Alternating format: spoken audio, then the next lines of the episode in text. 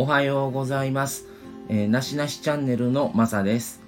このチャンネルでは仕事、恋愛、メンタルヘルスや日常生活の気づきなど私たちの生き方をお話しします。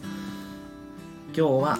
まさ一人でまたお送りします。今日は、えーお金についての話なんですけども、えー家計の、えー生活費含めてお金をどういうふうに、え1ヶ月、えーやってるのかっていう、えー振り分けですね。などお話できたらと思っています、えー皆さんは、まあ、最近流行りの投資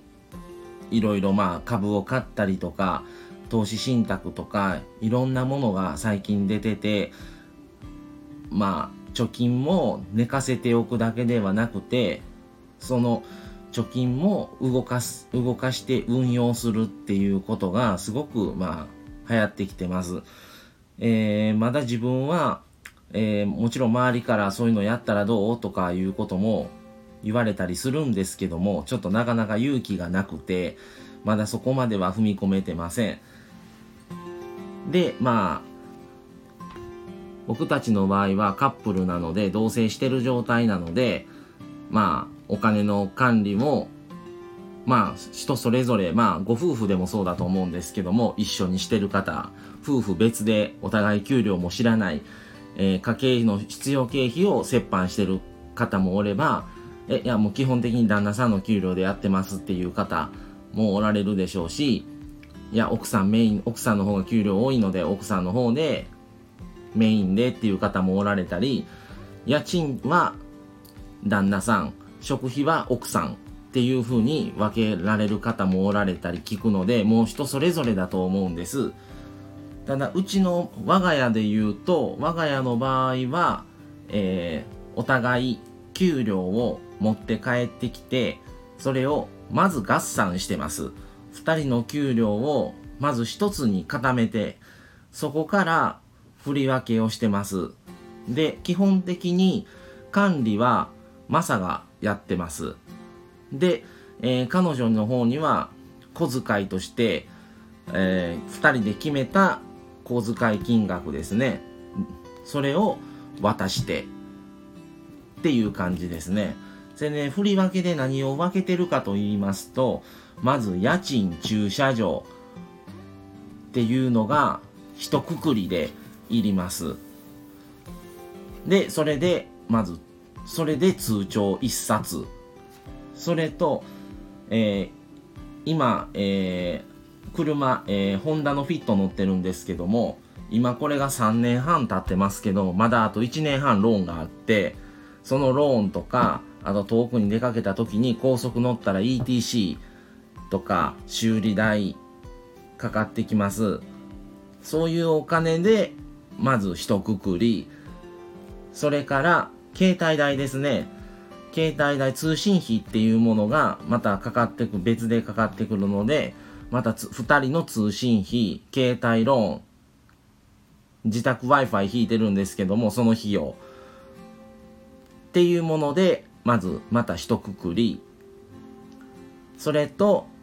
えー引き落としのないもう入れるだけっていう貯金用2人としての我が家としての貯金用。っていう通帳が1冊あります。で例えば家のもの家財道具が壊れたとか修理せなあかんとかこれが欲しいっていうものがあればその貯金の通帳から引き落とすように引き出して使ってもらうようにしてます。それと彼女専用の分として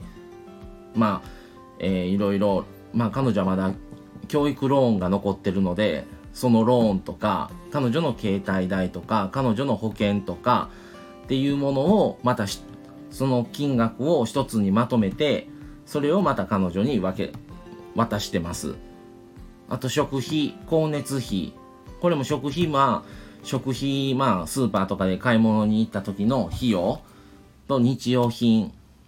ていうので一括り。それと光熱費。光熱費っていうものは電気ガス水道あと NHK の受信料っていうものがあるんですけども、それをまたお金、また毎月決めた金額をそこに置いてます。で、そっからその光熱費分は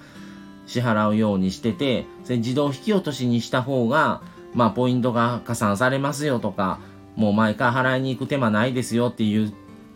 はがきが届いたりとかよくあるんですけども、やっぱ1ヶ月払い終わったっていう、その感覚がないのが個人的にすごく嫌で、これも考え方古いと思うんですけど、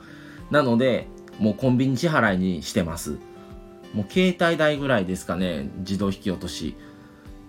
それと2人の小遣い。それとそれぞれやっぱり職場まで交通費かかりますので、定期買わないといけないので、その定期代っていうものはそれぞれまあまた渡してる感じでやってます。なので、割とね、通帳はね、多いと思います。5、5、5 6冊ぐらい通帳があるんかなあって、で、まあ、分かり、もう、振り分けしてするのにも時間かかるんですけども、それで1ヶ月、あ、また今月終わったなっていう感覚になれるのと、分けといた方が、やっぱりこれに関してこんだけ使った。この部門はこんだけあと残ってるっていうものも一目でわかるので、それが全部一緒にしてしまうと何にどんだけかかってて何にどんだけ使ったっていうのが明確になりにくいので、まあもちろん記載はされるんですけど、やっぱり自分としては分けてる方がもういいかなというところで基本的には分けてます。それでもし自分が倒れて彼女に全部やってもらわないといけないとか、そういうことでもうすぐにできるように全部それをメモ書きにして一緒に置いてます。だ何々に家賃いくら、駐車場いくらとかローンいくらとか通信費いくらっていうメモを一覧にしててそれを分かれば大体この家はこんだけ毎月お金かかってますよっていうものを出してます。で、食費も決まった額を出してる中でやっぱりちょっとでも安く抑えるためにしてるといくらか残るんですよね。残ると、まあ光熱費も絶対その置いてる額以内に抑えるようにはしてるので、それでまあ合算してもちょっとは残る。それ残った分どうしてるかっていうと、それは一旦残った分を貯金用の通帳に全部戻してます。で、クリアにして、また1日から全部振り分けをしてっていうのを毎月繰り返してます。まあ、その、